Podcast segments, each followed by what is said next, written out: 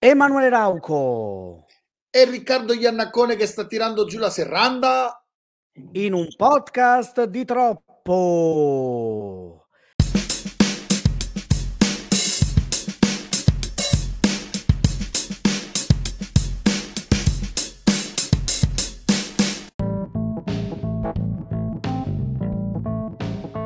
Tirata giù la serranda, quindi tutto a posto. Adesso c'è giust- la giusta dose di buio dentro la sì, tua stavo stanza. cercando la, la, giusta dose di buio. Bene, come va Rick? Bene, sono in procinto di lanciarmi in un'avventura spericolata letteraria. Come tu ben sai, ho una casa editrice. Yes, Re Artù, ricordiamolo. Eh, ricordiamolo, Re Artù Edizioni e Cal Edizioni, perché sono due marchi ma fanno parte della stessa casa editrice. G- gemelli, diciamo. Sì, sono due realtà gemelle e um, andremo al Salone di Torino a, a maggio e quindi sti- fervono i preparativi. Tu ne sai qualcosa, visto che insomma il Salone... Una volta ci sono stato. No, ne sai qualcosa perché il Salone eh, di Torino eh, è il Festival di Venezia dei libri. Ah, certo, no, no, assolutamente. Eh, è il momento più importante per chiunque, diciamo, lavori con i libri. Beh, questo esatto. è senza dubbio. Ci sono certo. stato una volta quattro anni fa, se non sbaglio, nel 2019 ed è esattamente come i festival di cinema, c'è il Venezia o Cannes, è un meraviglioso casino. Esatto, un meraviglioso casino. Infatti, salone internazionale. Eh no, certo, certo. Il libro è gigantesco, chiaramente come hai detto tu, per gli appassionati dei libri, eh, per appassionati di libri, letteratura, eccetera, eccetera, ma anche e soprattutto per gli addetti ai lavori, quindi editori, scrittori, agenzie letterarie, eh, piccoli, grandi, medi, tutto qua. No, tra l'altro è molto, cioè, è molto interessante perché, poi... Tra l'altro è bello perché oggi parliamo anche un po' di libri, se vogliamo dirla tutta. Partiamo da un libro oggi e, ed è interessante il Salone del Libro quest'anno poi in particolar modo perché poi l'Italia è eh, ospite d'onore in due dei più grandi festival europei del libro, quello di Francoforte e quello di Parigi e quindi evidentemente un, un anno particolarmente ricco per, per, l'Italia. La prossima puntata, cioè quella fra due settimane, non mi ricordo se ci sei già stato, ma se ci sei già stato ovviamente poi ci racconterai quello che è successo, le tue impressioni. No, credo che, credo che sia per lui, forse intorno all'ultima. Quando è il, il, il, la fiera? Metà maggio metà maggio, quindi no, allora potrebbe essere l'ultima o la penultima, diciamo. Eh sì, sì. No, la penultima no, perché la prossima, quindi per l'ultima tu ci racconterai un po' di, Spero di, di sì. cose da alla, alla, peggio vi racconto i giorni prima. ah sì sì, alle, ma, ma, vabbè, comunque facendo i conti dovrebbe, dovremmo esserci. È un bellissimo casino anche il primo. Ah no, guarda, io parlando con Valentina di Bachemono Lab, che peraltro saluto. Io eh, provo proprio tutta la serranda. Ma vedi no. tu? No, perché ti... a me così non, non, vedo questa luce che mi... Okay. Ecco, chiunque stia ascoltando in questo momento da Spotify, Apple Podcast, Google Podcast, eccetera, ehm, vi consiglio di andare anche sul mio canale YouTube, Emanuele Rauco, perché così potete vedere il momento di creazione della luce in cui Riccardo ha chiuso definitivamente la serranda per non avere questo occhio luminoso su metà del proprio volto. Che però la metà, molto... la metà destra del proprio volto. È una roba molto bella, molto noir. Cioè, io non lo Ah, so, sì, io sì, ci sinistra. penserei a tenerlo. Sinistra, Metà sinistra. faccia sì, metà faccia no. Ma Dici me non tipo- è male. Tipo Harvey Dent due facce. È una roba del genere. A me, guarda, a me È non dispiaceva. roba. È una roba, come È una direbbero roba. amici. No, come Di direbbe quale ri- Boris pure. Eh, come direbbe Boris. Ma di cosa parliamo oggi, quindi? Perché abbiamo parlato di libri? Parliamo di libri però declinati eh, in merito all'arte cinematografica. Perché chiunque ami il cinema e ami anche leggere, non è necessariamente le stesse persone, ci sono anche delle persone che non amano leggere, però se amate il cinema, amate leggere, probabilmente vi sarà capitato in questi giorni, in queste settimane, di o di prendere in mano oppure di comunque di sentir parlare di Cinema Speculation, che è il libro di Tarantino che è uscito da non molto per la, la nave di Teseo. Il secondo. Il secondo libro, perché il primo era la, come dire, una una sorta di romanzone ispirato a partire da C'era una volta Hollywood, in cui però si arricchiva il concetto e in cui c'erano già anche delle riflessioni sul cinema di quella fase storica lì, quindi gli anni 60. E questo invece è un chiamarlo saggio non lo so perché non mi sembra proprio un saggio, è una sorta di diario, di flusso in cui Tarantino racconta tutto il cinema che ha amato e che lo ha formato soprattutto negli anni della sua giovinezza. Io infatti credo, questa è la mia sensazione, poi mi sbaglierò, però contando che il libro sembra stia vendendo bene in diverse parti del mondo, tra cui l'Italia, non escluderei che possano uscire dei volumi 2, 3, sempre su Cinema Speculation, perché lui, come detto bene tu, tratta gli anni 70 soprattutto e le grandi, grandi icone o i grandi film degli anni 70. Non escluderei che si possa andare poi anni 90, 2000, eh, credo che ci siano tante annate che Tarantino vorrebbe trattare e raccontare con il suo occhio critico cinematografico. Quindi, ripeto, visto che il libro sta andando alla grande, eh, questo saggio, ibrido, romanzo, eccetera, eccetera, credo che ci saranno altri volumi di questo tipo scritti da, da Quentin Tarantino. Sì, hai detto bene il secondo romanzo perché in realtà c'è questa versione romanzata di C'era una volta Hollywood eh, ritoccata, rimasterizzata, come direbbero su altri, su altri settori, eh, e quindi è il suo secondo libro, è la sua seconda opera letteraria. Lui ha già dichiarato che visto che con il cinema sta per chiudere, si vocifera che il prossimo sia l'ultimo film, se non è l'ultimo film forse è il penultimo, se non è il penultimo è il terzultimo. Eh, fatto sta che lui in diverse dichiarazioni stampa ha espresso il desiderio di continuare come scrittore, quindi appendere la telecamera, la macchina da presa al chiodo e continuare come scrittore, perché poi non è che sto, eh, poi parleremo soprattutto del cinema di Tarantino, magari io e Emanuele diremo anche i nostri film preferiti di Tarantino, sì. Anche qui eccetera eccetera, eh, però insomma a prescindere la sua visionarietà, il suo essere innovativo con la macchina da presa, eh, i film incredibili che ha girato, che ha fatto, che ha creato, Tarantino poi resta essenzialmente un grande scrittore, un grande sceneggiatore. Assolutamente. Infatti i suoi premi più importanti come singolo, cioè come Tarantino e non come produzione, li ha vinti come sceneggiatore la maggioranza. Eh certo. Eh, quindi vado a memoria, credo abbia vinto per Django se non sbaglio, eh, oppure c'era un'altra sceneggiatura che lui aveva vinto. Dai, allora, andiamo proprio direttamente così. Andiamo su, su Wikipedia che non ci... Che non allora, ci vita, una ovviamente per Pulp Fiction nel, nel 95 e poi per Django. Ha vinto la Palma d'Oro, senz'altro. Ha vinto eh. la Palma d'Oro per Pulp Fiction e poi vinse ah. l'Oscar per la sceneggiatura e poi vinse anche per Django. Eh, hai visto che ci avevo preso? Eh sì, miglior, sì.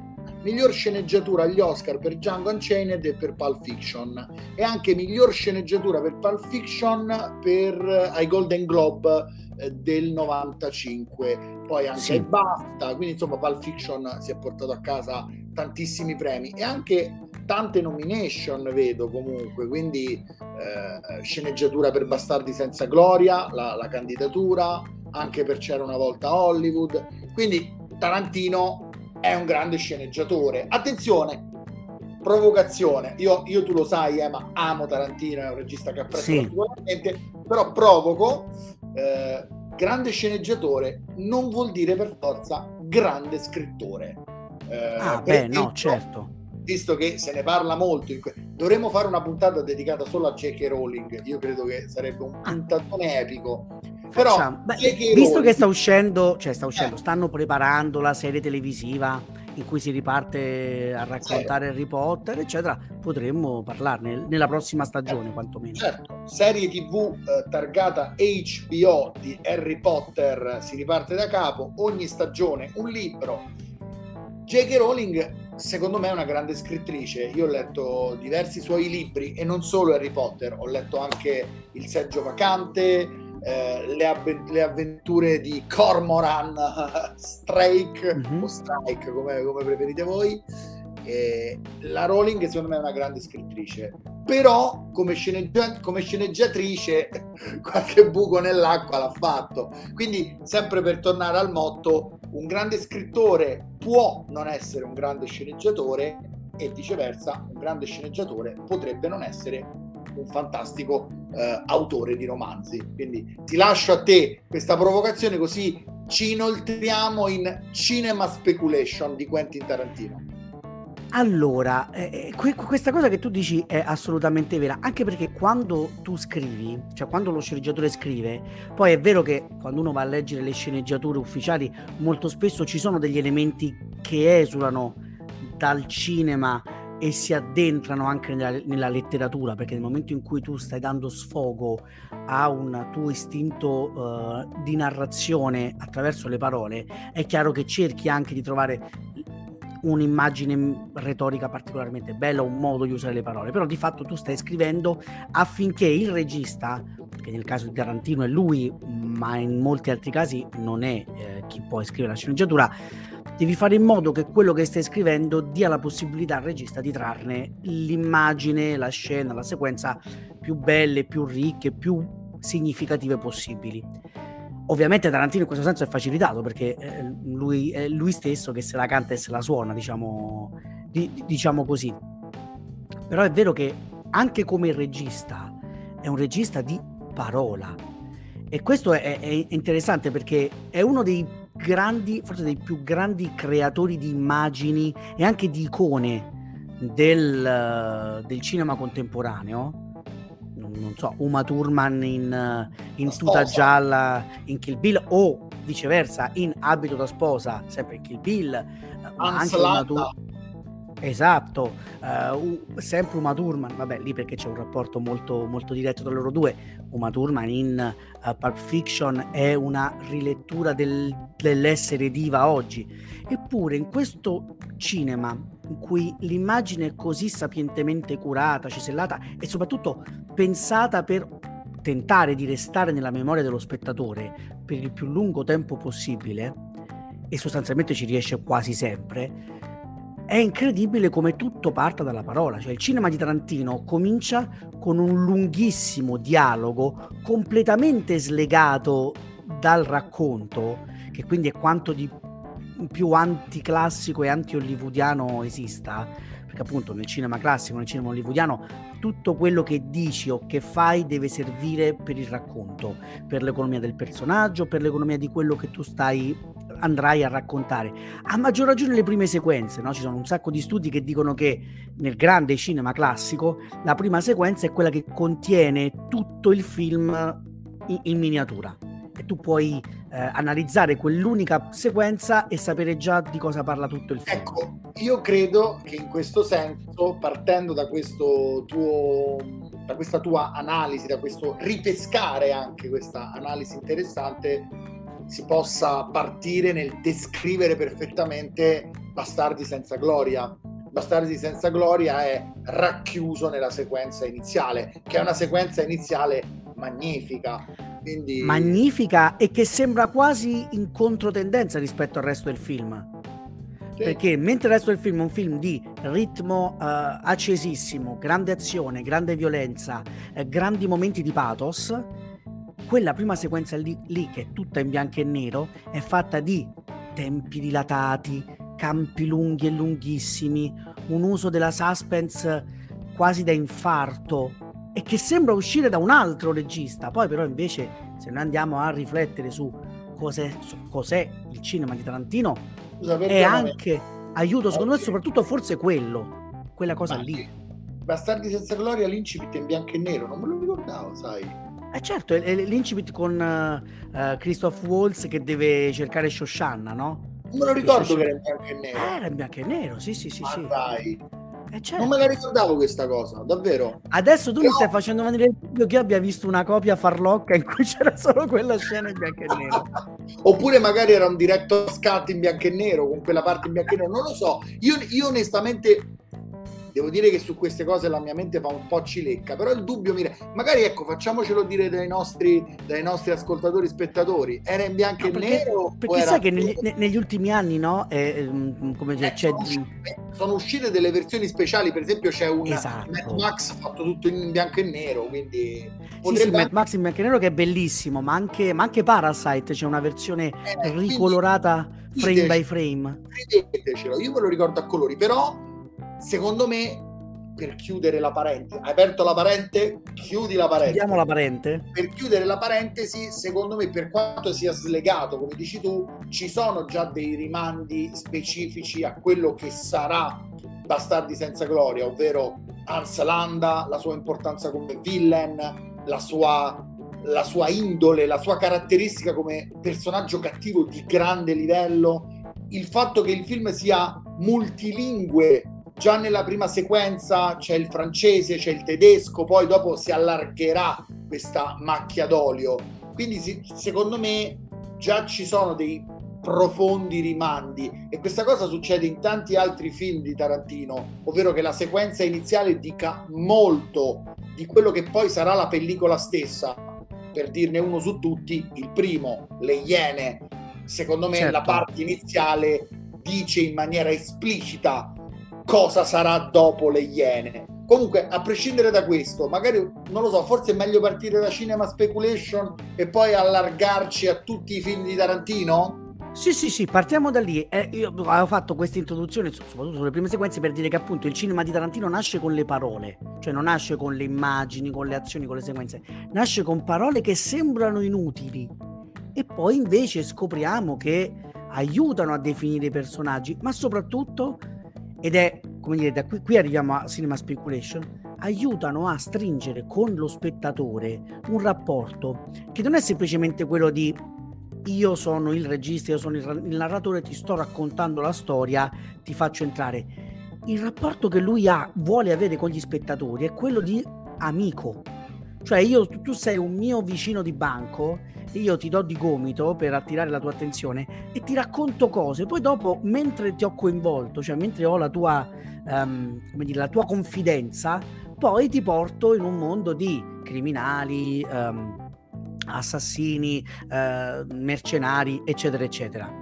Partiamo da Cinema Speculation. Sono, sono, d'accordo con te, mi aggancio a quello che hai detto proprio adesso per dire magari non amici, però sì. la, persona che, la persona che ti sta seduta al fianco al cinema visto che, esatto. visto, che lui, visto che lui in Cinema Speculation parla proprio, soprattutto all'inizio del romanzo, del rapporto fraterno che si va a instaurare tra tutte le persone che sono dentro al cinema, in questa camera oscura, si ride insieme, si prendono in giro i personaggi sullo schermo insieme, si discute fuori dal cinema, quindi il cinema diventa come luogo, una sorta di comunità. Quindi magari Tarantino, riallacciandomi a quello che dicevi tu, non ti tratta da amico,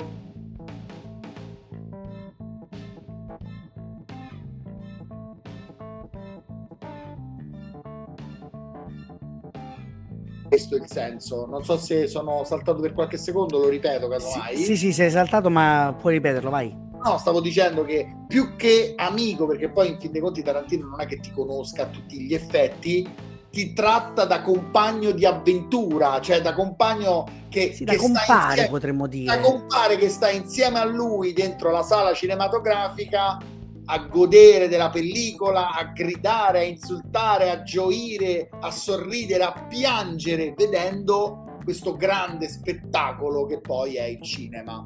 Eh, a proposito di cinema, dimmi, dimmi. No, c'è un con questo discorso mi hai fatto ricordare, tra l'altro c'è un, um, una frase in un film molto tarantiniano che era Get Shorty, non so se te lo ricordi. Eh, molto, esatto. molto tarantiniano. Molto tarantiniano, in cui c'è John Travolta che eh, eh, finì, è in una sala e sta vedendo, se non ricordo male, l'infernale Quinlan di Orson Welles e all'improvviso si, si, gira verso il suo vicino di posto e comincia a chiacchierarci appunto come se fosse un amico perché quell'ora e mezza, due ore al buio, in intimità con altre persone ma anche con le immagini eh, crea un legame crea un legame che poi è quello che Tarantino vuole creare con lo spettatore ma che è anche quello che vuole creare in questo caso col lettore di Cinema Speculation Get Shorty è una, è una perla a tutti gli effetti già la trama per chi non l'avesse mai visto, ma penso di no, perché qui stiamo tra appassionati cinematografici.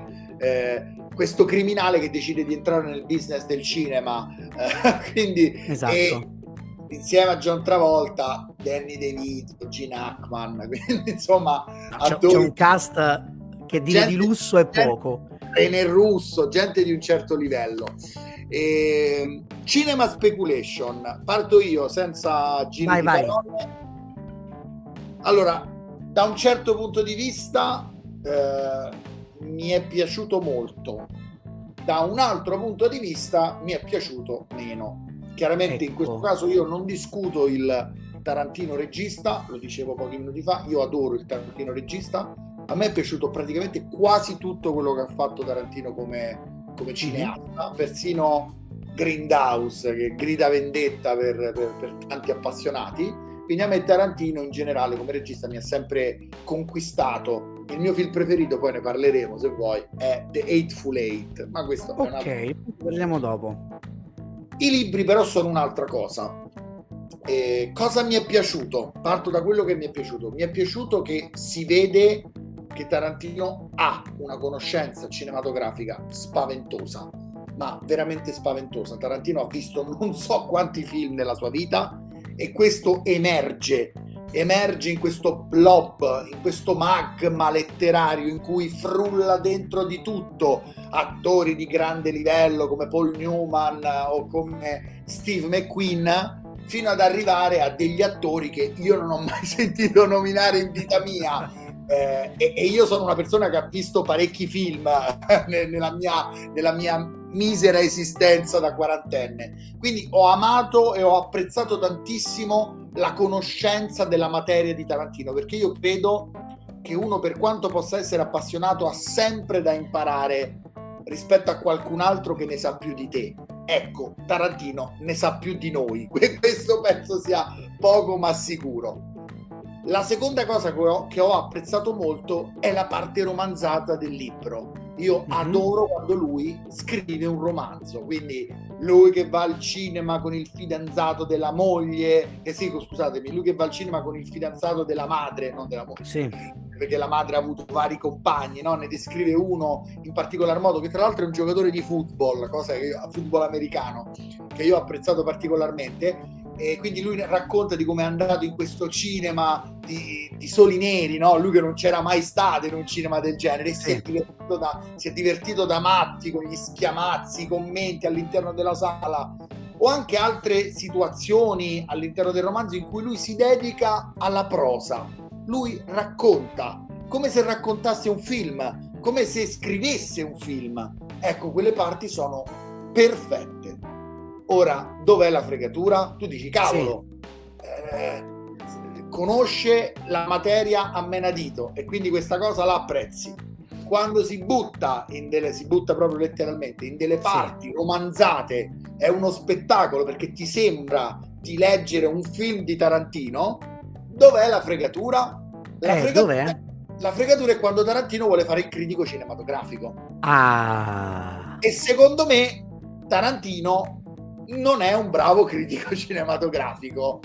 Ci prova alla sua maniera, eh, in una maniera alquanto, mi duole dirlo, scarna, perché sì. eh, si fa prendere da dei giri di parole, da delle emozioni, mm-hmm. dalle, dal vissuto, ma non riesce a mettere su carta, eh, non riesce a mettere su carta quello che poi lui è, quello che in realtà, do, quello che in realtà funziona perché come vi dicevo prima, quando lui scrive romanzato e fa prosa, Tarantino è un grande scrittore, quindi se, se uscisse domani un libro di Tarantino con una storia originale di Tarantino, io me la comprerei senza battere ciglio, perché scrive bene, Tarantino scrive bene. E quindi quella conoscenza enorme potrebbe anche, potrebbe anche essere utilizzata come sì. citazionismo, come omaggi, cosa che mettono tutti gli autori dentro i propri testi, dentro i propri libri, i romanzi, eccetera, eccetera. Certo, soprattutto gli, gli autori contemporanei esatto. che vivono non... nel mondo iperconnesso. Esatto, quindi su quello Tarantino sarebbe imbattibile. Citazioni, omaggi, prosa sgargiante, dialoghi taglienti, e ce ne sono, eh? Ci sono alcuni dialoghi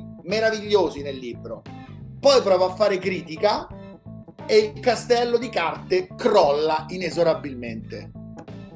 Perché eh, l'impressione è che questa speculazione sul cinema, che potrebbe nascere semplicemente come appunto eh, io sono il vostro vecchio zio quasi or- ormai 60, cioè non so se li ha già raggiunti 60, ma se non li ha raggiunti stiamo lì.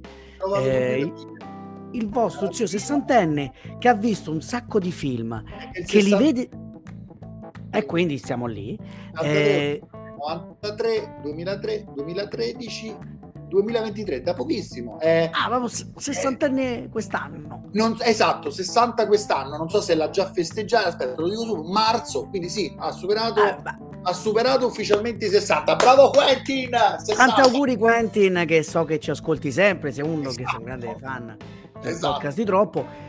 E è lo zio sessantenne che ti dice adesso vieni qua, siediti vicino a me e ti racconto di quando andavo io al cinema, che vedevo le cose, quello che mi ha fatto divertire. Quello e, funziona. Quello, quello funziona. soprattutto perché, ma questo poi da sempre, cioè anche se andate a sentire le interviste, andate a vedere le interviste che ha rilasciato in giro per il mondo, quando entra in quella cosa lì, cioè comunicare la sua passione per qualcosa, ah, in quello è imbattibile sì. Quello è assolutamente imbattibile, soprattutto perché quella comunicazione, cioè quel modo di comunicare passa per quanto lui ne sa e quindi fa venire voglia anche a te di andare a scoprire quelle cose. Siccome però lui appunto è uno, cioè, è uno passionale eh, e appassionato, ho l'impressione che fatichi molto a rendere la parte, come dire, razionale e que- la parte speculativa, tornando al titolo del, guarda, de- del libro. Guarda, sempre rimanendo nel filone della provocazione, ma ribadisco poi, eh, io non so te al 100%, ma qui stiamo parlando, credo, parlo di noi due, sì. di due lovers Tarantino ah, no, no. Lo, amiamo, lo adoriamo. Ma guarda, proprio senza nessun tipo di dubbio, eh, cioè. Però, ecco, chiamiamoli capitoli, anche se poi nel libro non sono proprio dei capitoli, il primo capitolo, l'inizio, le prime 50 pagine, sono sì. secondo me meravigliose. Sono meravigliose. Se tutto il romanzo, se tutto il libro fosse così, problema risolto. Il problema le prime 50 quando... pagine sono sostanzialmente i grandi film del piccolo Q, cioè quando lui esatto, racconta la sua infanzia al cinema i grandi film del piccolo Q che da piccolo va in sala e scopre questo mondo raccontandolo, come dicevamo prima, sotto forma di prosa letteraria. Poi arriva la seconda parte e lui prova a fare un articolo, un pezzo critico su uh, Bullet. Sì. E da lì l'attenzione comincia a diminuire perché per quanto lui, anche lì, sia divertente nel descrivere l'icona Steve McQueen o eh, sia anche interessante nell'analisi, no? per esempio, di Elvis che poteva essere una grande icona del cinema e non lo è stato per diversi motivi collaterali. Sì. Per quanto lui riesca sempre a riagganciarti come lettore con il suo talento eh, da scrittore o caso cinematografico da sceneggiatore, si perde, proprio come dicevi tu, nella speculation, si perde nel, nella critica cinematografica. Eh, di conseguenza, io quello che mi sento di dire a Tarantino è Quentin, scrivi romanzi come c'era una volta ad Hollywood, che però era anche un film, quella è la strada. Cinema speculation, a meno che non lo rendi tutto romanzato. Ecco, per esempio, lascia, al momento... lascia qualche dubbio per esempio, in, in, tanti altri film, soprattutto nei film in cui altri registi lo chiamano per fare dei camei, delle apparizioni, eccetera, eh, lui comunque fa questo, cioè lui racconta il suo amore per il cinema e magari racconta, che ne so, delle suggestioni, delle ispirazioni che gli sono venute partendo da un film, arrivandone a un altro, eccetera. Ora, quello che avrebbe potuto fare con, appunto, anche dire, Bullet, eh, l'ispettore Callaghan nel caso Scorpio e tuo e via dicendo, quello che avrebbe potuto fare lui è continuare a raccontare la storia di quei film, quello che gli hanno ispirato a lui e quindi il suo rapporto con quei film. E però non dico che non sia in grado, come dire, intellettualmente di fare questo ragionamento, cioè di fare un lavoro di critica, è che probabilmente dovendo utilizzare le parole si trova a non avere un elemento che in, in, lui come, chiamiamolo così, divulgatore di cinema è fondamentale, cioè la voce e il modo in cui il suo corpo trasmette quella passione. Allora, se tu lo senti, ma anche nella sua peggiore delle interviste, no? Cioè, tutti abbiamo detto quanto fosse mediocre l'intervista che gli ha fatto Fazio, uh, che tempo che fa. Eppure lui comunque è riuscito a trasmettere un certo modo di, uh, di essere appassionato e anche di diciamo riflettere. Quindi non è il discorso intellettuale che gli manca, è che farlo con il corpo e con le parole è una cosa, farlo con le parole scritte e non con le parole dette è un'altra. E quindi si trova a dover sì. maneggiare una materia di cui è ancora poco, poco padrone. Seppure Ma questa cosa qui di critica, tra virgolette, lui l'abbia sempre in qualche modo fatta. Sì, però eh, non lo so, magari mi, mi, mi, creerò da solo qualche, qualche detrattore, quindi andrò a generare per le mie parole detrattori a destra e a manca. Sto per dire una cosa che non è contro i critici, non è contro i giornalisti cinematografici, anche perché per una parte della mia vita lo sono stato anche io, quindi andrei a sabotare me stesso, non avrebbe molto, molto senso.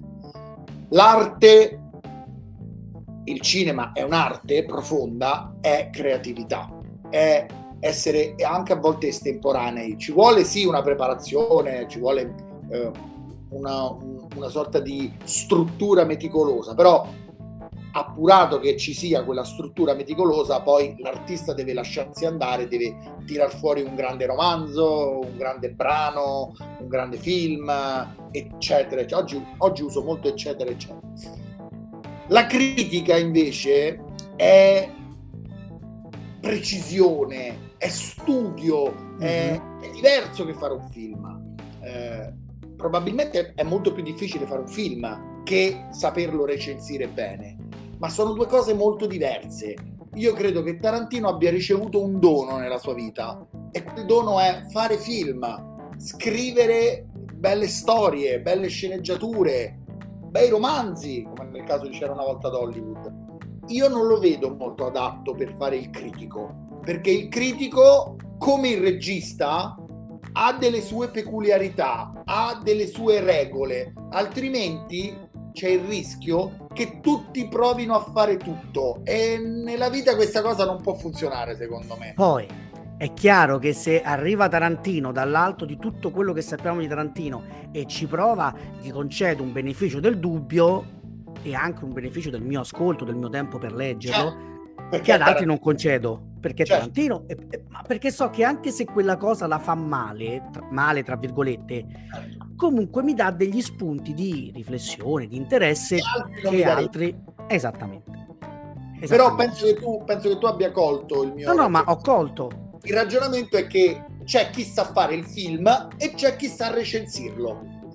Punto, sì. ma, ma, non c'è niente di male in nulla, cioè, ma, ma, questa cosa si può declinare in varie forme di arte o in varie forme di carriera. Per esempio, sì, sì, Cannavacciuolo sa cucinare per dire è un grande chef e ci sta un grande critico culinario che va lì a recensire Cannavacciuolo Cannavacciuolo può provare a fare il critico culinario? Sì, per carità, però forse è meglio che cucina, è la sua arte, per, perché deve certo. andare a fare una cosa di un altro?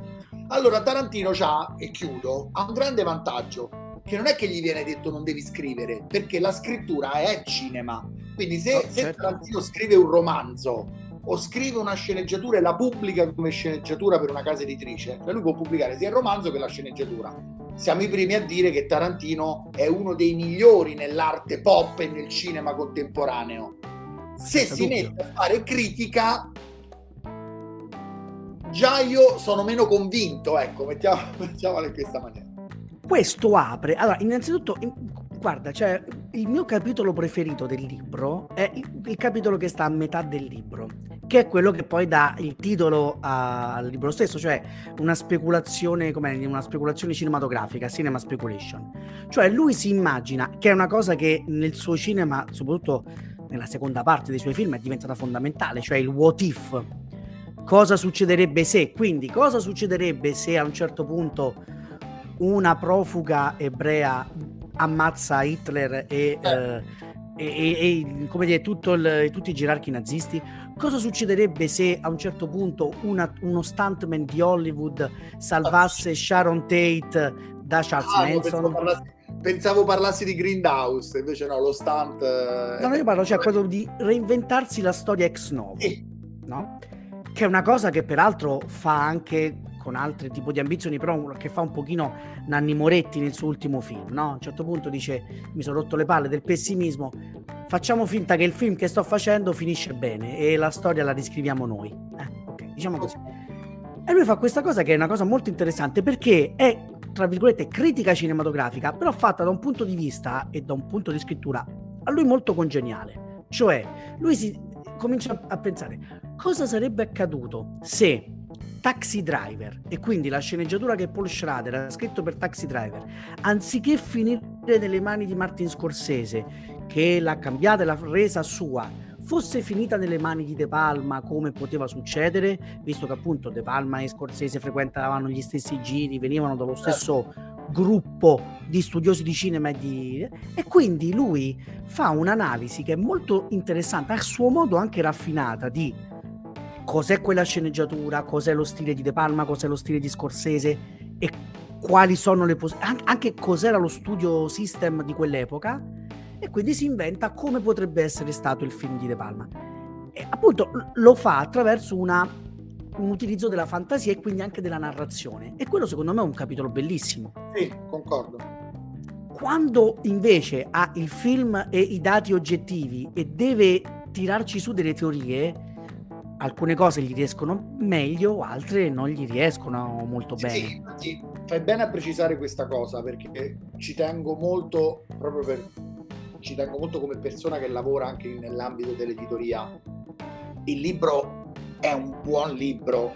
Se pensi eh, ma certo, questo non lo no, quello non lo mettevamo neanche in dubbio, non vorrei, eh, cioè... passasse, non vorrei che passasse un messaggio esatto. sbagliato, perché passa tanta di quella robaccia in libreria che, che insomma Qui stiamo parlando di un libro di un grande, eh, oramai maestro del cinema, di un, di un, grande scrittore, quindi stiamo parlando di un, di un testo che per quanto mi riguarda ha il 7 politico, parte da 7. Sì, cioè, esatto, cioè, comunque è, è, una roba che ti dà piacere a leggerla, cioè pure se non sei un attimo... Ma guarda, non solo a leggerla, anche a comprarla. Io ho proprio comprato il tomone, ah, il tomone certo ero proprio felice quando l'ho comprato. Ma ci credo, ma infatti.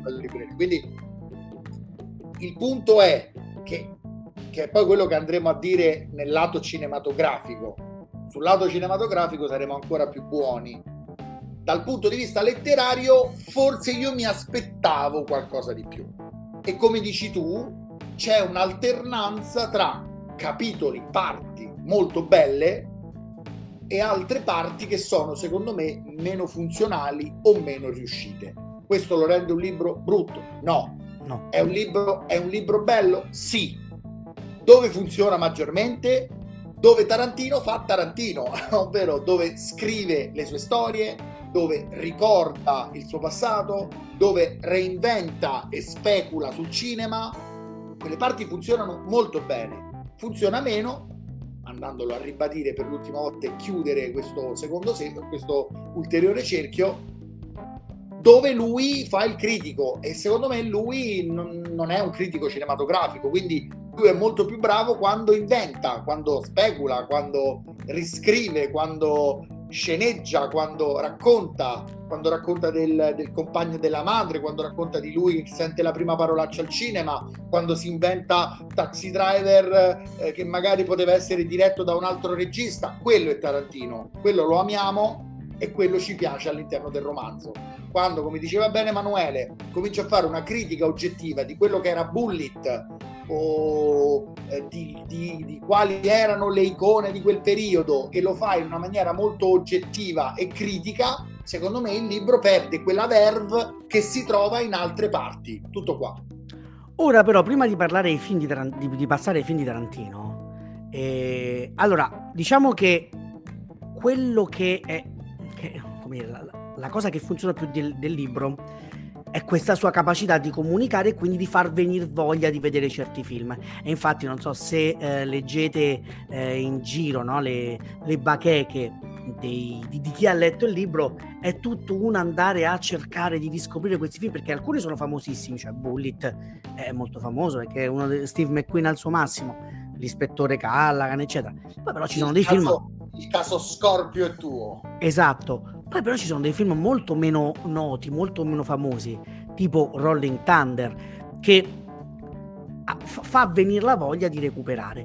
E visto che lui si sta preparando a, ad abbandonare il, il cinema, ha scelto quest'ultima via, non solo con questo libro, il suo prossimo e ultimo film, stando alle dichiarazioni, insomma, a quanto sappiamo di ufficiale, si, si, No, no, no, que- che il film sia quello è ufficiale. Poi no, di cosa par- tu ci credi che è lui? Ah, no.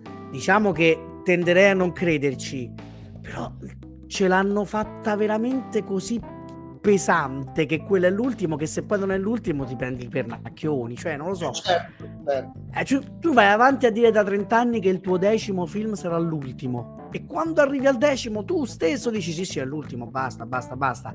Se poi ne fai un undicesimo non so io mi offenderei pure un po' ma detto questo il film sarà ah, The Critic? Pure, pure, Tarantino, eh, sì, pure Tarantino pure Tom Brady si è ritirato e poi è tornato a giocare un altro anno eh. ah dici eh? Eh, Vabbè, eh, vedremo. Non lo so, però chi, insomma... Per chi non lo sapesse, Tom Brady, icona del football americano, grande quarterback, il più vincente di tutti i tempi, due anni fa si ritira e poi a un certo punto ho cambiato idea, ne gioco un'altra. Poi si è ritirato e adesso qualcuno chiede, ma, ma ritorna la seconda? Ma quanti anni ha? Eh beh, parecchi, 47, 47. Beh, mazza, per il football sono tantissimi, mi sa, eh ma infatti non è, non è umano Tom Brady, è come Maradona. Poi va detto che il football ci sono dei ruoli in cui non è che devi correre per forza per eh, la partita. La, se becchi la sveglia poi col fisico di eh un no. cinquantenne. Eh no, certo, se ti arriva addosso un mastodonte di vent'anni è un'altra cosa. Esatto. Certo. esatto. No, e quindi dicevo, il suo ultimo film dovrebbe essere un film che si chiama The Critic, quindi lui sta prendendo proprio questa china. Sì, cioè lui adesso ha voglia di raccontare quella cosa lì. Ora, di cosa parlerà questo nuovo film non lo sappiamo, cominciano appunto già quelle speculazioni. C'è chi dice, siccome la protagonista potrebbe essere una donna, c'è chi dice che sia la storia o che c'entri Pauline Kael, che è stata la più grande critica americana, e, ma questo appunto siamo nel fantacinema, una storia appunto piuttosto losca che vede Pauline Kael coinvolta nella produzione, e qui ritorniamo a Get Shorty, di, um, di un film di Warren Beatty, con tutta una serie di robe strane, intrecci, intrighi. Ora, questo non lo sappiamo, però una cosa che, gli sta, che sta dando molta soddisfazione a Tarantino è un podcast che si chiama Video Archive, che l'ho ascoltato, l'ho ascoltato. Ora, alcuni, alcuni, alcuni, episodi li ho ascoltati. C'è pure. Ovviamente lui. Non ha ospitato anche Roger Avari? No, no, è il, co, il co-host, diciamo. Eh, ma non avevano litigato? Sì, e poi hanno fatto pace, meno male. Sì, sì, ho, e... eh, ho, guarda, ho ascoltato il pilota. Esatto, lui ha fatto fa questo podcast che è molto bello, ovviamente loro parlano a macchinetta, quindi dovete avere una comprensione dell'inglese piuttosto buona e mettermi un attimo, cioè non è che, per esempio, io di solito i podcast li, li ascolto mentre faccio altre cose e invece con questi non ci riesco, ti devi mettere seduto e li devi ascoltare. Io come tu sai, io come tu sai bene sono avvantaggiato dal fatto che vedendo molti sport americani è certo, è certo. sono abituato e quindi mi, mi, capita di ascoltare dei podcast americani. Io, per esempio, ho, ho, seguito anche il podcast di Supernatural, in cui il cast ah, di Supernatural, sì. episodio per episodio, riracconta l'esperienza della serie TV. Molto bello. Episodio per episodio, sono 6.000 episodi, sono eh, 15 sì, stagioni. Ogni episodio ha un ospite, non è che sono sempre gli stessi. No, fanno, certo. Fanno, fanno i turni ed era molto bello. Quindi devo dire che da questo punto di vista sono fortunato. E non è un caso che però, come dire, la parte razionale dei due la fa Roger Avari, che è quello più razionale, più riflessivo, più strutturato, mentre invece Tarantino, come dire, va alla carica, alla... soprattutto la, la cosa meravigliosa è che va alla ricerca di film che loro due danno per scontato essere dei film popolarissimi che non conosce nessuno e che non credo neanche siano trovabili. Cioè, tipo a un certo punto parlano di un grande film di arti marziali filippino. Ora provate a cercarlo quel grande film di arti marziali. Non si trova. Cioè, loro dove l'hanno visto? Come? Quando? Perché? Cioè, so, in questo senso sono incredibili, però lui ha quell'interesse lì, cioè di diventare un divulgatore di cinema se non proprio critico. Ora, come divulgatore gli riesce perché quei film di cui parla tutti vanno in giro a vederli. Cioè, lui che è come dire, chi, chiunque di noi faccia il nostro lavoro, cioè quello è il sogno. Che se io ti parlo di un film che ho visto solo io e che amo e che voglio che tu veda, tu corra a vederlo, perché ti ho comunicato quella passione. Lui ci riesce. Però poi la parte di riflessione la fa Roger Avari in quel caso quando lui si trova davanti alla, alla, pagina scritta, non è che può dire Roger mi viene a scrivere queste pagine, eh, lo deve certo. scrivere lui. E diciamo che non sempre gli riesce. Io penso che tu c'entri perfettamente il problema e la parte forte, l'ele- l'elemento forte, ovvero come comunicatore Tarantino è imbattibile, ti emoziona, ti trascina, ti fa dire, anche io leggendo uh, Cinema Speculation ogni tanto, no? coglievo certi titoli e pensavo, ma questo lo vorrei recuperare assolutamente. Quindi come comunicatore, come, come maestro nell'inculcarti certe, certe mm, sensazioni, certe emozioni, certi titoli cinematografici, Tarantino è imbattibile, soprattutto come dicevamo prima, quando mescola il tutto con la sua prosa o con i suoi dialoghi eh, incredibili quando poi diventa più un aspetto tecnico eh, che, che, dovrebbe risaltare e lì qualche problema in più sorge. Esatto. Allora andiamo al cinema. Ovviamente poi una cosa che mi sembra chiara, è chiaro che poi il pubblico a cui si riferisce Tarantino è un pubblico abbastanza specifico perché lui ama quasi solo un genere di film. Cioè a lui piacciono dei film molto popolari molto di genere, quindi thriller, action, horror, e quasi solo di quelli lui parla. Quindi è anche proprio un approccio molto netto e tutta, come dire, tutta la parte cinefila che noi, che noi conosciamo di Tarantino, quindi il suo amore per il, cinema di serie B, eccetera, qui emerge, quindi non aspettatevi sorprese in questo senso. Però è vero che il mondo dei B-movie è un mondo che è pieno di sorprese cioè, mentre il mondo dei grandi autori no, perché comunque sono scoperti, li conosciamo. Il mondo dei B-movie è talmente vasto e profondo che ovviamente è pieno di sorprese. Arriviamo ai film. No, noi tra l'altro ricordo, noi facemmo un video proprio su quello che è il tuo film preferito di Tarantino Beh, sul canale YouTube. Sì, periodi, periodi, cupi della mia vita, se devo dirti la verità, preferisco, preferisco dimenticare eh, sì, mi ricordo, dopo l'anteprima meravigliosa a Cinecittà di The Hateful Eight. Grande sì, proiezione, sì. Grande proiezione. Tarantino, eh, lo dicevamo prima, è un grande cineasta, è un grande, oramai secondo me è un maestro, verrà ricordato eh, in futuro, diventerà uno di quei registi da studiare, da, da, da rielaborare, da, da fare no? come si usa dire, fallo tuo, farlo proprio. Sì. Eh, credo che Tarantino a suo modo, con le sue regole, abbia scritto la storia del cinema moderno e quindi che oramai già non lo è più perché oramai si sta, si sta evolvendo ulteriorme, ulteriormente, cioè ulteriormente. Tarantino è già diventato vecchio rispetto a 10-15 anni fa eh, però per me è un maestro, è un grande, un grande regista. Onestamente io non vedo pellicole deboli. Eh, tutte le opere cinematografiche di Quentin Tarantino, di Quentino, sono, sono di, di alto livello, di grande respiro cinematografico. Le Iene è un debutto con i contro con i contro, con i contro eh sì, eh sì. dialoghi, sceneggiatura, dialoghi stupendi, grandi attori eh, in procinto di esplodere, tipo Steve Buscemi, eh, grandi attori già sulla cresta dell'onda come Harvey Keitel o Harvey Keitel, come, come preferite anche qui, come Cormoran Strike di prima. Sì. Eh, Pulp Fiction è il suo capolavoro acclamato, premi in ogni dove, Palma, Palma d'Oro a Cannes, Oscar a pioggia. è Pulp Fiction, eh, il cinema destrutturato e rimontato con una sua cronologia particolare, esatto. ruoli iconici come Vincent Vega o, o, scene iconiche come Vincent Vega che balla con, con eh, John Travolta che balla con, con, Uma Thurman. Beh, quello è veramente uno spartiacque, cioè tra il sì. cinema moderno e il cinema contemporaneo. Infatti, perlomeno per la nostra generazione, eh, molti cinefili, per molti cinefili è come se il cinema, la storia del cinema cominciasse con Pulp Fiction. Vero, cioè, vero, prima vero. dopo. Poi... Adesso non so per il cinefilo ventenne quale può essere quel film. Ah, è una bella domanda. Sarebbe una bella domanda da fare ai critici giovani, ai critici di Esatto, cioè qual è il film che fa da spartiacque per voi? Eh, Chiediamolo, andiamo in giro a chiederlo.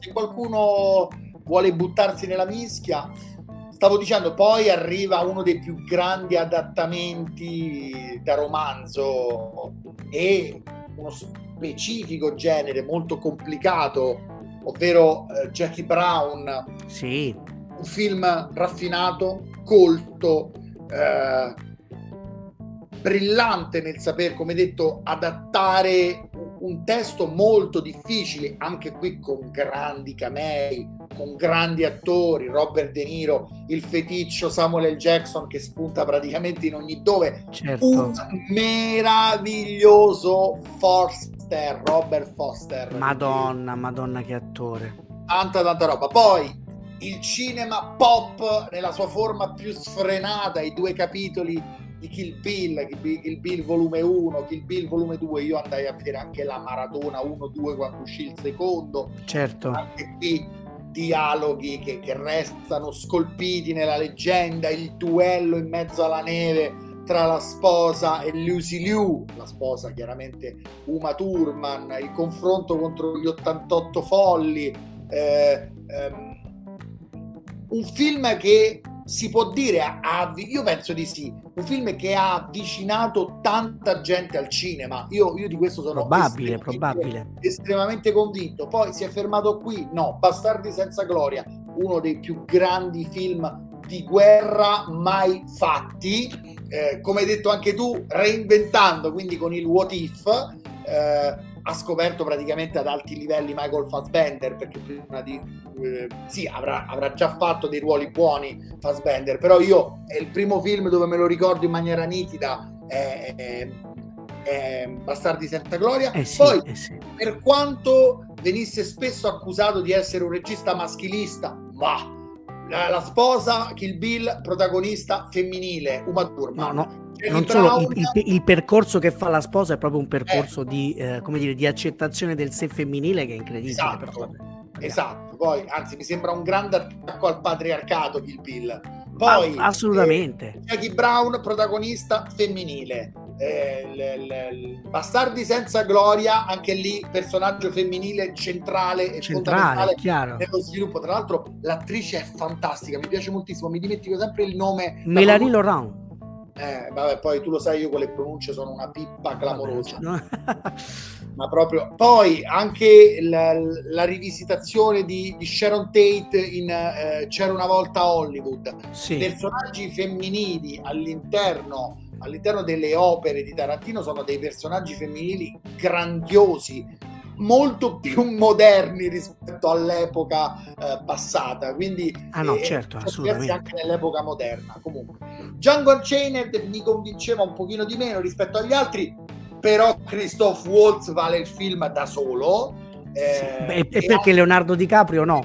Leonardo DiCaprio, Leonardo DiCaprio in stato di grazia. Poi ah, io mi sono divertito anche con Grindhouse, l'ho detto prima, è, è un minore chiaramente, è il film minore, e poi... Però appunto, cioè, quando si concentra su quello che gli interessa a lui, è divertentissimo. E soprattutto se lo prendi con l'ottica con cui è stato fatto, cioè quello del, del cinema di serie C, neanche B, C, è stato fatto come se potesse essere un film che negli anni 60 e 70 uh, venisse proiettato in, un, in, una salaccia di periferia. Eh? Quello è e quello vuole essere, e quello comunque lo è. Poi è, è, è minore e il pubblico di oggi, cioè lo spettatore di oggi, può pure un po' annoiarsi in certi momenti, eh, cioè lo capisco. Però però a me, a me, è piaciuto persino Four Rooms con Robert Rodriguez, quindi... Beh, il suo episodio eh. che, è quello, che, è quello, in cui lui inter- partecipa pure come attore, che è il remake di un episodio di Alfred Hitchcock presenta, è splendido. Gli altri fucking, no. Fucking Crystal! Fucking Crystal! Gli Anche altri episodi dire... no, quel suo è bellissimo. Aspetta, il suo è bello, i primi due sono molto molto deboli, però quello di Rodriguez a me fa morire da ridere. Che è quello con i bambini, giusto? Quello con i bambini e Banderas, sì, sì, sì, è carino. Poi ehm, c'era una volta Hollywood, eh, è chiaramente il suo film più maturo, eh, di nuovo con un grande Leonardo DiCaprio, con Brad Pitt che ha dovuto aspettare Tarantino per vincere sto meritato premio perché Brad Pitt è uno dei più grandi attori della sua generazione e ci è voluta una sceneggiatura di Tarantino per dargli sto benedetto premio e riconoscimento. Quindi grande c'era una volta a Hollywood e Margot Robbie che magari non farà andare bene i film al box office ma Margot Robbie non sbaglia un film perché tra c'era una volta Hollywood no eh, Babylon è, una, è un'attrice brava come talento, ma anche capace nello scegliersi i testi giusti. E per concludere, Ema, il mio film preferito di Quentin Tarantino, The Eightful Eight.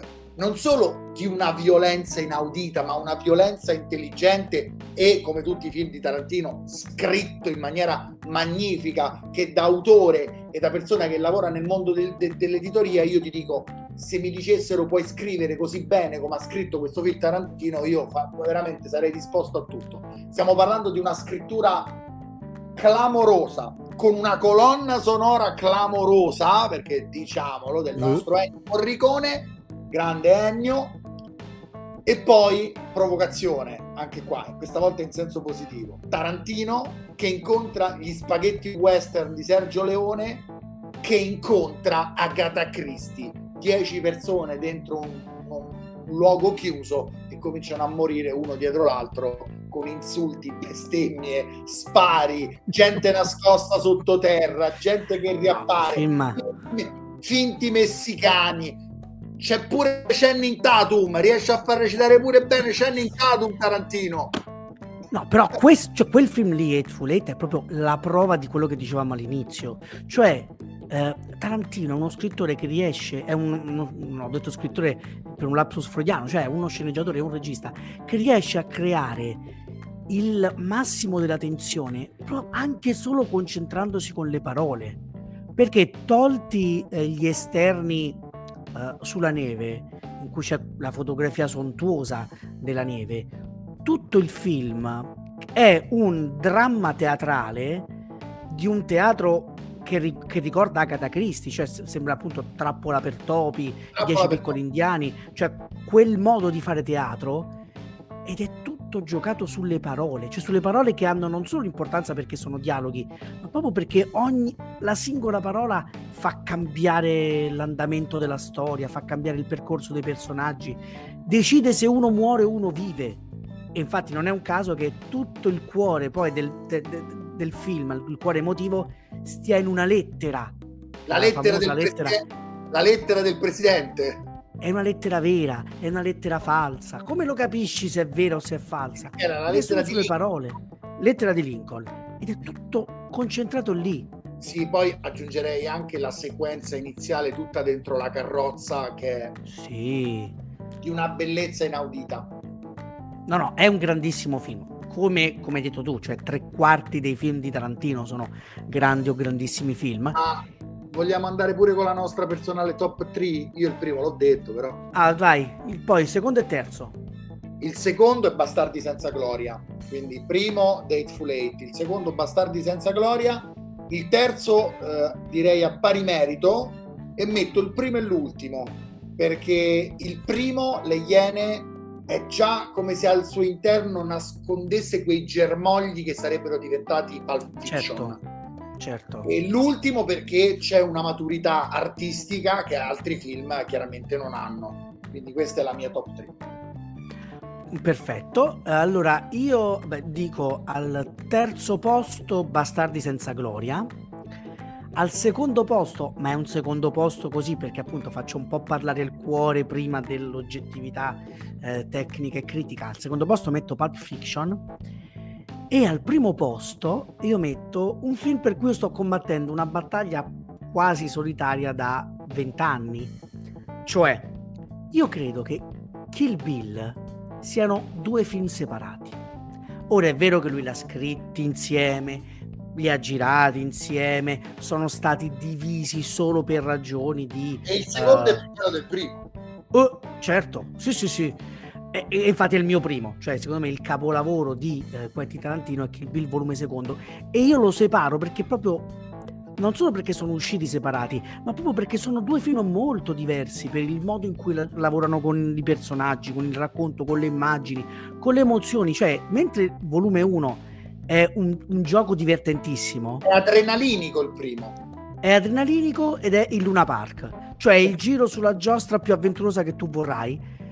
Il secondo c'è tutto il peso, cioè tu nel secondo capisci che è il percorso di emancipazione di una donna, che è il percorso di una lotta contro il patriarcato per riacquistare se stessa, che è una roba di un'emotività spaventosa, cioè tutto il dialogo finale tra lei e Bill Superman, eccetera.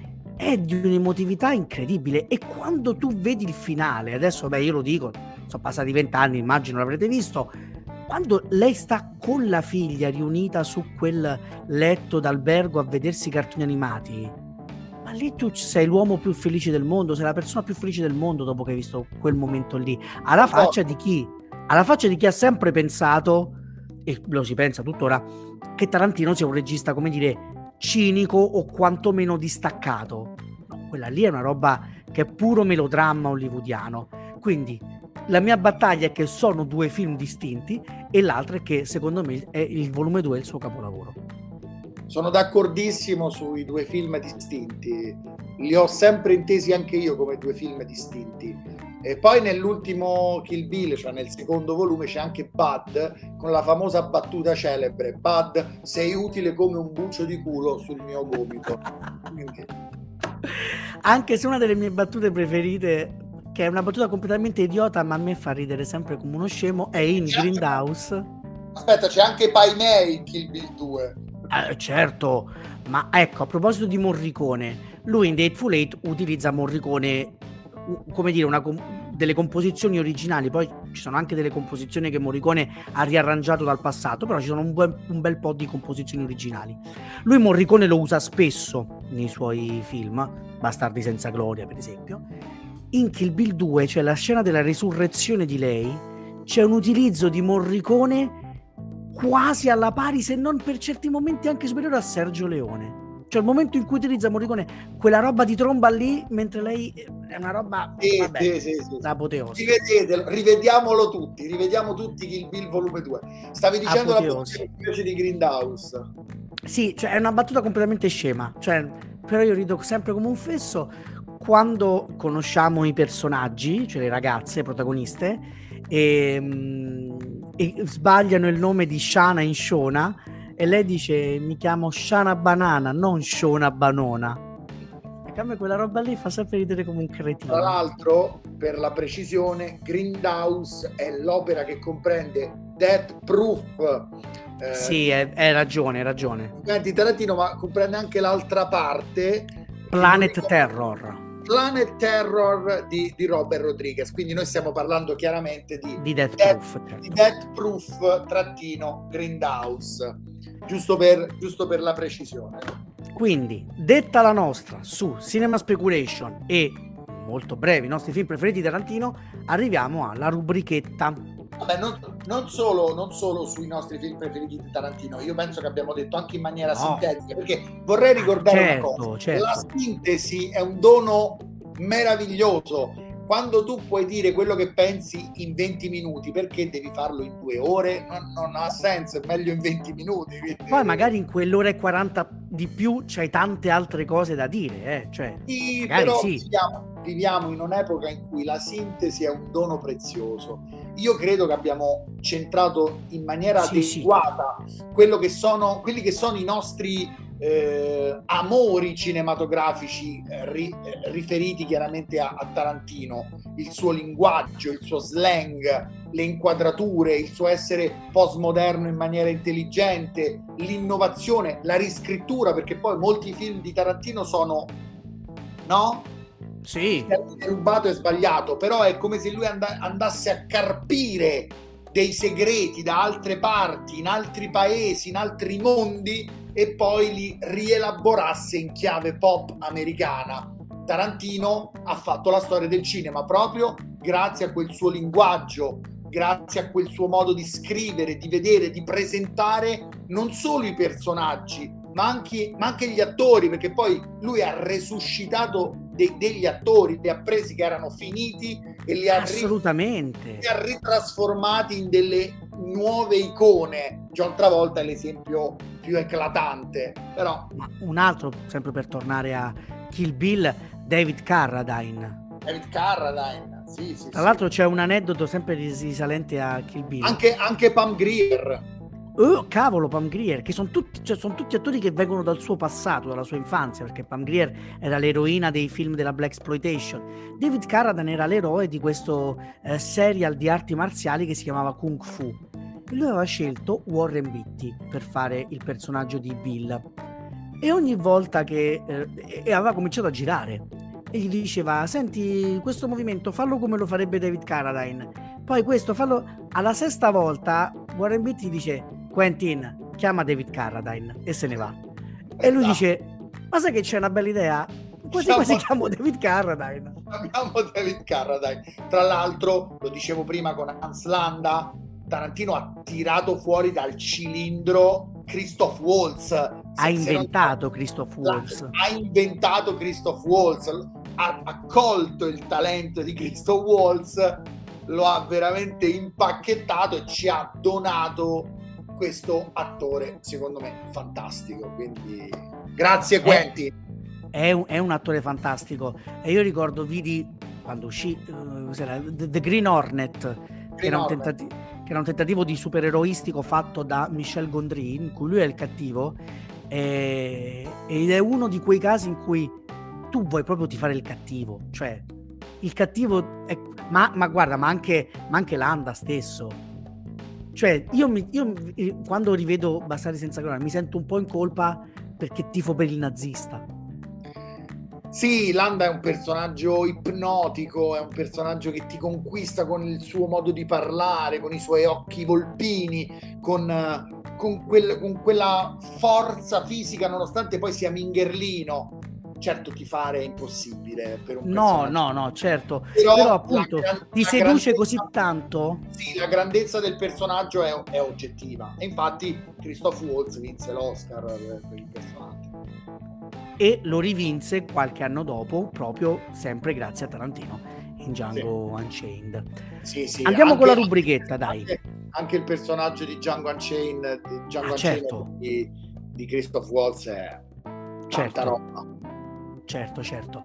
Rubrichetta.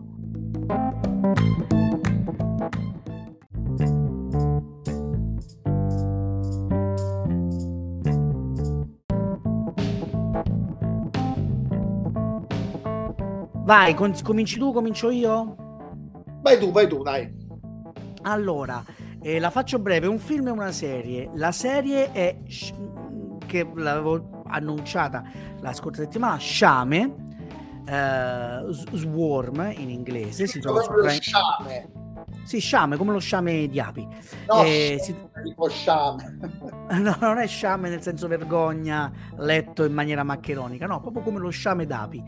Ed è una, um, un thriller satirico, sostanzialmente, eh, prodotto da Donald Glover, che sarebbe l'attore e creatore di Atlanta, che è una delle più belle serie degli ultimi anni e, ehm, mh, creata con lui, con un, da lui con un'altra sceneggiatrice che poi è la showrunner del film, del, della serie, eh, Janine Nebbers, se non ricordo male il nome, e racconta di questa ragazza che è una ragazza che sembra avere qualche disagio, cioè mh, non è a suo agio con gli altri, sostanzialmente, non è proprio non, non, non, dico che sembra avere una forma di disagio mentale, ma quasi, e che a un certo punto, grande fan di una uh, cantante black ricalcata sulla scia di uh, Beyoncé, vive appunto questa comunità di fan, uh, proprio fan nel senso di fanatici religiosi, e a un certo punto comincia ad ammazzare delle persone.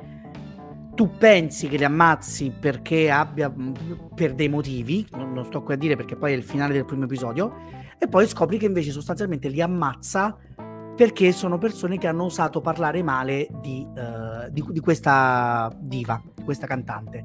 E quindi diventa il viaggio lungo gli anni, lungo gli stati americani, di una serial killer ai tempi però del, uh, dire, dei social network. È una serie molto interessante dal punto di vista visivo e dal modo, dal modo molto diverso dalle serie contemporanee di sfruttare il racconto e che dice su cos'è lo Star System oggi delle cose interessanti soprattutto viste dal di dentro perché Donald Glover quel mondo lì lo vive essendo lui anche un cantante rap di un certo successo come col nickname di Childish Gambino. Quindi questo è il primo consiglio. L'altro consiglio è un film di cui avevo sentito parlare anche con appunto se ne parlava appunto come una grande opera di culto, beh lo è, secondo me è un capolavoro, vero. Si chiama Mad God. Eh, ah, voglio, voglio, recuperare. Allora, il film è diretto da Phil Tippett. Ma, do, Phil dove Tippett, si trova? Guarda, c'è il DVD, cioè si trova il DVD. Non, dovrebbero farlo uscire la Midnight Factory, cioè Midnight Movies, cioè quella l'home video dedicato proprio ai film horror lo ha preso, dovrebbe distribuirlo e fargli fare anche un, una, un giro per le sale. Um, in America lo ha distribuito Shudder, che è una piattaforma. Abbiamo, abbiamo 5.000 abbonamenti, ognuno 5 euro, 7 euro, 10 euro e nessuno che mette roba in Guarda, questa, questa Midnight Factory, tra l'altro, tu ti puoi abbonare tramite Prime Video, cioè ah, con okay. tipo 3 euro in più al mese c'hai il loro canale, che è tutto per appassionati dell'horror. E infatti che è il modo in cui è stato distribuito in America, cioè in America ha distribuito Shudder, che è la piattaforma per chi ama l'horror. Anche quello aveva fatto un piccolo giro delle sale e in tipo 10 sale ha raddoppiato il proprio budget, cioè costava 150.000 euro, ne incassa di 300 solo in quel... Ma è veramente un capolavoro. Allora, Phil Tippett è uno dei più grandi curatori degli effetti speciali della storia, cioè tipo Jurassic Park, tipo Robocop e via dicendo. Lui ha cominciato nel 90 a pensare a questo film, che è una sorta di viaggio in un girone infernale di un assassino senza dialoghi, tutto, di, tutto animato in stop motion, ma di una cura impressionante, che ha un obiettivo ovviamente e quindi fa tutto questo viaggio per arrivare al suo obiettivo in quanto assassino. E, um, comincia negli anni 90, lavora a Jurassic Park e dice no perché qui c'è la computer grafica, non è più tempo per l'animazione stop motion. Vent'anni dopo, un po' perché glielo dicono, un po' perché se ne accorge lui stesso, dice ma sai che c'è, riprendiamolo in mano sto progetto. Fa il crowdfunding, gli danno, appunto, lui chiede 40.000 euro, gliene danno 130.000 circa, e quindi comincia a lavorarci, ci mette altri dieci anni per farlo. E allora è una roba sperimentale, perché appunto è un, un immagino molto cupo, molto degradato, sembra appunto cyberpunk però oscurissimo, però lavora sulle immagini, sui colori, sulla luce e sull'animazione con una cura, un amore, una, una densità, sono veramente alcune tra le immagini più belle che ho ricordi di aver mai visto. Cioè è un lavoro veramente di una potenza visiva ed estetica incredibile e se ci entri dentro ti porta anche dentro un, come dire, un lavoro, chiamiamolo metafisico, di una certa potenza. Quindi no, è difficile anche spiegarlo a parole. Io ci ho provato in una recensione, poi magari vi metto il link sotto. Ci ho provato, però è un film che è molto complicato da ragionare a parole, su cui ragionare a parole e, ed è un grande, grandissimo film davanti ai capolavori è sempre complicato, Rauco. No, eh. soprattutto faccio fatica a usare capolavoro per un film che è dell'anno scorso, però stavolta mi viene da usarla. Allora vado rapido, io un film e due serie tv. Il Vai. film è un film molto semplice per amanti, de, per amanti dell'horror, che è Smile eh, devo sì. dire che ripercorre certi stereotipi, certi archetipi del film del, del cinema horror, però oh, funziona, che ti devo dire, abbastanza inquietante. Io non sono uno che si inquieta facilmente né si spaventa, però due o tre momenti belli tosti ce li ha. Mhm. Eh, soprattutto perché c'è tutto chiaramente il sottotesto metaforico che è bello, bello strong. Il film è confezionato bene, l'attrice è la figlia di Kevin Bacon, eh, quindi un nome, non mi chiedere il nome perché è impronunciabile per quanto mi riguarda, quindi veramente eh, datemi un Kevin, è facile, Kevin, James, quando cominciano a essere come i, i, nomi della Ronan per dire vado veramente ma allora cioè dovrebbe scritto Sosie. Sì vabbè non a capire come si pronuncia. Non credo si legga Sosie si pronunci Sosie. ma non Shosh. si pronuncerà neanche Shoshi perché non è celtica non è gaelica non lo so comunque brava lei brava eh, il film funziona il suo scopo lo ottiene eh, so anche che ha incassato una fracca di soldi hanno, hanno triplicato il, il, la spesa del budget, quindi hanno speso uno, hanno guadagnato tre, si parla già di sequel, quindi faranno il due. La cosa bella di questo tipo di horror, ma in generale dell'horror, è che a parte, come dire, il comparto effetti speciali, cioè te la cavi veramente con pochi soldi e sì, sai sì. che il guadagno è quasi garantito, cioè è raro che un horror floppi. Sì, sì, sono, sono d'accordo con te funziona, onestamente funziona eh, e intrattiene, intrattiene nella maniera giusta come deve fare un horror con quelle caratteristiche. Quindi se certo. vi piace l'horror e questa tipologia di horror nello, nello specifico, ve lo consiglio senza, senza colpo ferire. Eh, vado con le serie tv, ne cito due. Sì. Nella prima visto che ci siamo, tiriamo proprio in ballo uno degli attori feticcio di Tarantino, ovvero Christoph Waltz, che Vai. ha interpretato Regus Patov in The Consultant. Ah. Ero molto scettico rispetto a questa serie. Mia madre subito, ah, vediamoci questa serie. C'è Christoph Waltz. Io, oddio mio, non è che mi vada tanto. Eh. Poi ho recuperato la serie e ha tre grandi punti di forza. Primo punto di forza, ogni episodio dura 30 minuti. Oh, oh una boccata d'aria. E oramai, la gioia. Oramai serie tv con episodi che durano come un film. Allora fai un sì. film se devi fare un episodio come un film.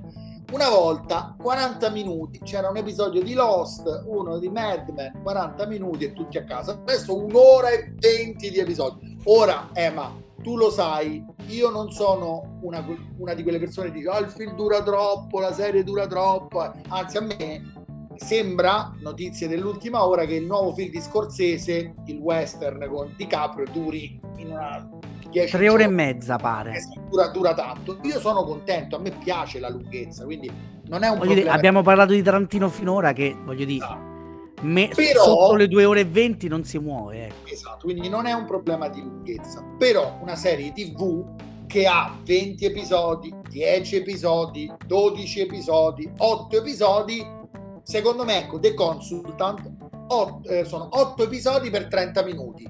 Perfetto.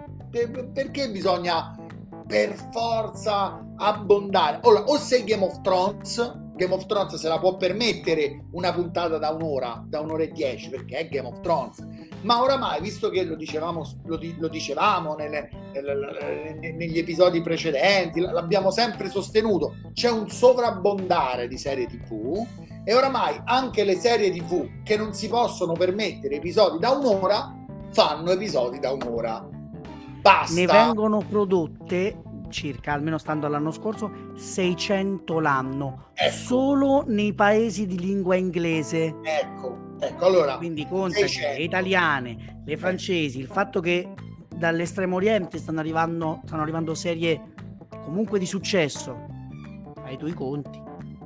Concordo. Quindi c'è chi si può permettere un episodio un'ora e c'è chi non se lo può permettere.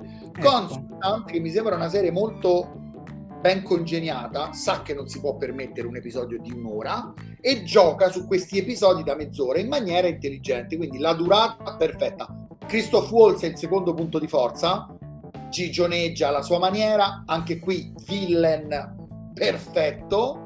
Calato uh, nella parte proprio come gli sta a pennello il, il vestito mm-hmm. che è stato uscito addosso. E terzo essendo un terzo punto di forza essendo un thriller cazzo fammelo dire i ritmi del thriller sono veramente una è, stato una, una, è stata una sorpresa me lo sono io avevo letto delle bevuto, sono bevuto in un giorno eh ma un giorno eh beh sì anche perché quattro ore sono di fila e vai eh, io avevo letto delle cose e mi aveva fatto venire in mente, però magari non c'entra niente. Lie to Me, non so se te la ricordi con Tim Roth. No, no, no, no, questo è, okay. non c'entra nulla, è un thriller sul capitalismo in America. Mm, non, okay. non, mi spingo oltre perché sennò diventa spoiler. Eh, okay. È un thriller sul capitalismo americano di oggi eh, e c'è una sorta di confronto tra le vecchie generazioni e, e Christoph Waltz è un punto di riferimento su questo argomento e su come le nuove generazioni possano essere indottrinate. Ora, okay. eh, eh, io sto andando già più nel sottotesto, è chiaro che la serie ha un suo sovratesto molto più, molto più semplice, molto più di intrattenimento, molto più catchy. Invece okay. la serie, secondo me, ha diversi strati e devo dire, inqu- a proposito di Smile, inquieta anche The Consultant perché mm. c'è non solo la parte thriller, ma anche un retrogusto horror. Okay. Ovvero okay. si capisce che Christoph Waltz, questo signor Patoff, è tutto tranne che un umano. Quindi ti cominci a chiedere cos'è realmente. La classica mm-hmm. definizione che esce fuori è il diavolo, la prima, la prima sì. cosa che L'avvocato del diavolo, non so esatto. se ti esatto. ricordi, con Al Pacino. E niente, il film in maniera molto sagace comincia a rimestare, comincia a scavare sulle tematiche che affronta e dà una chiave di lettura, a mio giudizio, molto interessante, che ti mette anche una certa ansia addosso. Eh, ok, interessante. Ben recitato, ben recitato. Quindi è una serie che io, anche perché ci si mette poco a vederla. Eh beh, certo. Quindi vale la... Due serate al, al più sì, due serate. Non so se faranno una seconda stagione, però secondo me vale Bene. la pena. E l'altro? L'ultimo, l'ultimo, consiglio, e qui entriamo nel campo capolavoro, ovvero oh. Quelle serie che si possono permettere un episodio da un'ora e venti. Mm. Quindi, visto che ne parliamo, Succession. Ah, non avevamo mai, non avevamo mai parlato finora, anche perché ancora non l'ho vista. Quindi allora, le prime tre stagioni sono molto belle, eh, sono scritte molto bene, c'è Brian Cox, c'è un cast comunque d'accompagnamento, adesso andiamo a citare qualche nome, ma c'è un cast di contorno al fianco di Brian Cox notevole, ma è soprattutto la scrittura che rende Succession una serie molto bella. C'è la produzione dietro, c'è l'ombra sì di HBO, che è garanzia di, di, di successo, gioco di parole, sì. di Session, però la quarta stagione alza l'asticella mm. in maniera veramente esponenziale. Io ho Io letto avevo... dei peana incredibili per, la, per, il terzo episodio, se non ricordo male, della sì, quarta stagione. Ma non, guarda, io mi sbilancio, non solo il terzo. Mm-hmm. Io ho visto anche il quarto e il quinto. Stiamo in zona quinta stagione di The Good Wife, stiamo okay. in zona Breaking Bad, eh, quinta stagione, stiamo in zona Mad Men, stiamo parlando mm. di una serie che oramai è già iscritta nell'Olimpo della serialità americana e britannica, grandi attori, grande sceneggiatura, puntate della Madonna. Terza, terzo episodio, quarta stagione quarto episodio della quinta stagione, eh, scusate, quarto episodio della quarta stagione, terzo e anche quinto episodio della quarta stagione sono dei veri e propri capolavori eh, a sé stanti, dei capolavori da un'ora e venti, cioè un pochino meno, un'ora e dieci mm-hmm. circa. Se vi piacciono le grandi serie, anche politiche, con intrighi, con duelli verbali, con questa atmosfera da episodio che scrive la storia della televisione Succession fa uh, sicuramente per voi e fatevelo anche aggiungere che opening, che sigla maestosa. Eh, non tutte le grandi non tutte le grandi serie che hanno fatto la storia della televisione avevano una grande sigla, per esempio Lost non ce l'aveva per dirne No, anzi non c'aveva quasi sigla. Non c'aveva quasi sigla, però qui stiamo, visto che l'ho già citato, qui stiamo sui livelli di Mad Men e Boardwalk Empire. Madonna, okay? certo. Tanta roba. Tra l'altro, tra l'altro negli ultimi giorni poi, al di là del fatto che eh, sta andando in onda e quindi mm, se ne parla, ma è tornato anche sulla bocca della cronaca perché il personaggio principale mh, sembra, cioè è ispirato in qualche modo a, um, al patron di Fox e Fox in questo momento sta sotto, sotto inchiesta, un processo milionario, hanno cacciato via il, l'anchorman di punta di Fox, eccetera. Quindi è comunque è una serie che parla con, con, il, con, con l'oggi sì, parla di oggi, parla della politica di oggi, parla dei media di oggi, parla di eh, lotte intestine che qui riguardano un network e un impero, eh, soprattutto televisivo e mediatico, ma che potrebbero riguardare qualsiasi altro aspetto stiamo nel campo della grandissima serialità. Io ho citato Boardwalk Empire, eh, Breaking certo. Bad, eh, Mad Men, potrei spingermi oltre, potrei dirti anche House of Cards. Grande serie, grande, grande, grande serie. Perfetto, è lì nella lista delle cose che vedrò quando, quando Poi, sarà. Ti ripeto, le prime tre stagioni belle, belle ottime. Diciamo le prime tre stagioni direi la prima 8 la seconda e la terza 7 e mezzo 8 la quarta 9 boom boom ok va bene allora, cioè, grazie Rick. Rispondere al quesito non è che devi aspettare quattro anni per vedere una cosa no. bella. No, certo, te la vedi da subito, è chiaro. È, è già, bello, è già bello il prodotto, però la quarta stagione è come ecco, come dicevo prima, è come The Good Wife, le prime quattro stagioni sono stupende, ma la quinta ha un ritmo sconvolgente, quindi No, no, no, è chiaro, è chiaro. Cioè, non è il, citando... ci sono serie che fanno il salto dello squalo e altre che fanno il salto di qualità. Eh, esatto. È. Citando qualche altro attore, oltre Brian Cox, c'è Jeremy Strong, che in questo momento è in rampa di lancio, Sara sì. Snook, bravissima, uno dei Calkin, in questo caso Kiran, poi un altro attore che, che sta pare, che... pare, leggevo appunto i rumors pare sia uno dei favoriti per la prossima corsa all'Emmy Kiran eh, se, lo merita, se lo merita se lo merita senza dubbio poi c'è questo attore che io l'ho sempre seguito nel corso della sua carriera ma sta come il vino sta migliorando nella vecchiaia ovvero sta invecchiando e sta migliorando ed è Matthew McFadden eh, che ha ah, interpretato ah, certo. anche ha interpretato Darcy in una delle trasposizioni di Orgoglio e Pregiudizio. Che, che stando ai fan di Jane Austen è il Darcy migliore di tutti. Il Darcy migliore di tutti. Ecco, qui in Succession è, Succession è veramente bravo, veramente bravo. Bene, quindi spero abbiate preso appunti, spero che vi sia piaciuta questa puntata commentatela eh, nei posti dove do- potete commentarla, per esempio su YouTube potete commentarla, ma anche su Spotify potete dirci cosa ne pensate di questa puntata. Eh, noi vi diamo appuntamento fra due settimane parlando di, del grande ritorno dei cinecomic, che è una tassa che ogni tanto dobbiamo pagare perché insomma comunque la gente, anche se meno del ah, solito, vedo... li va a vedere. Sai che i cinecomic, adesso che stanno attraversando una fase no, di rielaborazione... Sì stanno, rice- stanno ricercando una nuova centratura. È diventato un argomento molto più interessante rispetto a qualche anno fa. Prima li vedevano tutti, cioè, e quindi dici, vabbè, hanno prima, prima successo, miliardi, eh? invece adesso è più. Che non sanno ancora cosa farne di questi nuovi cinecomic, esatto. e quindi ci concentreremo soprattutto su Quantumania e Shazam, eh, eh, però... Quantumania che ha floppato al box office. Eh, sì, no sì, diciamo di sì, soprattutto mm, se pensi a da, mm, quello da cui viene eh, la Marvel.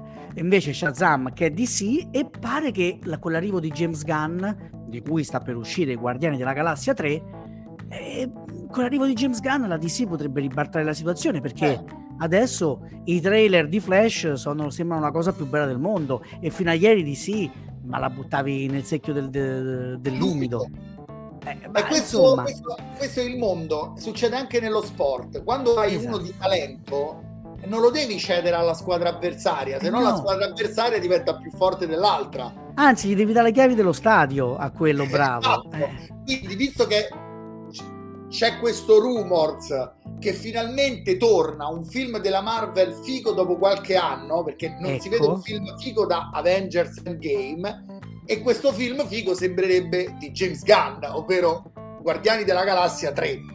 Quindi sì. la, la, domanda è: se ce n'hai uno bravo in squadra, perché lo cedi alla squadra avversaria? Questo è il topic. Bella domanda, bella domanda. Ed Perché è una... Scan potrebbe, come, come, hai lasciato intendere tu, potrebbe ribaltare questa sedia, potrebbe rigirarla di 360 gradi. Un po' come un Alessandro Borghese del cinecomic. Esatto. Potrebbe confermare o ribaltare il risultato. Esatto. Perdonateci, allora, perdonate le nostre provocazioni. Quindi, mentre no, perché poi per noi che stiamo registrando adesso, per me è ora di pranzo, quindi Alessandro Borghese mi fa venire in mente certo. anche altre cose. E vi proveremo a rispondere a queste domande nella prossima puntata di un podcast di troppo. Grazie a voi che ci avete ascoltato e che vorrete supportare questo podcast. Grazie Riccardo. Grazie a te Ema e grazie a tutti coloro che ci seguono ascoltandoci, vedendoci. Veramente ragazzi, siete grandi e vi vogliamo bene. Un abbraccio, un bacio e una carezza sulla testa. Ciao a tutti.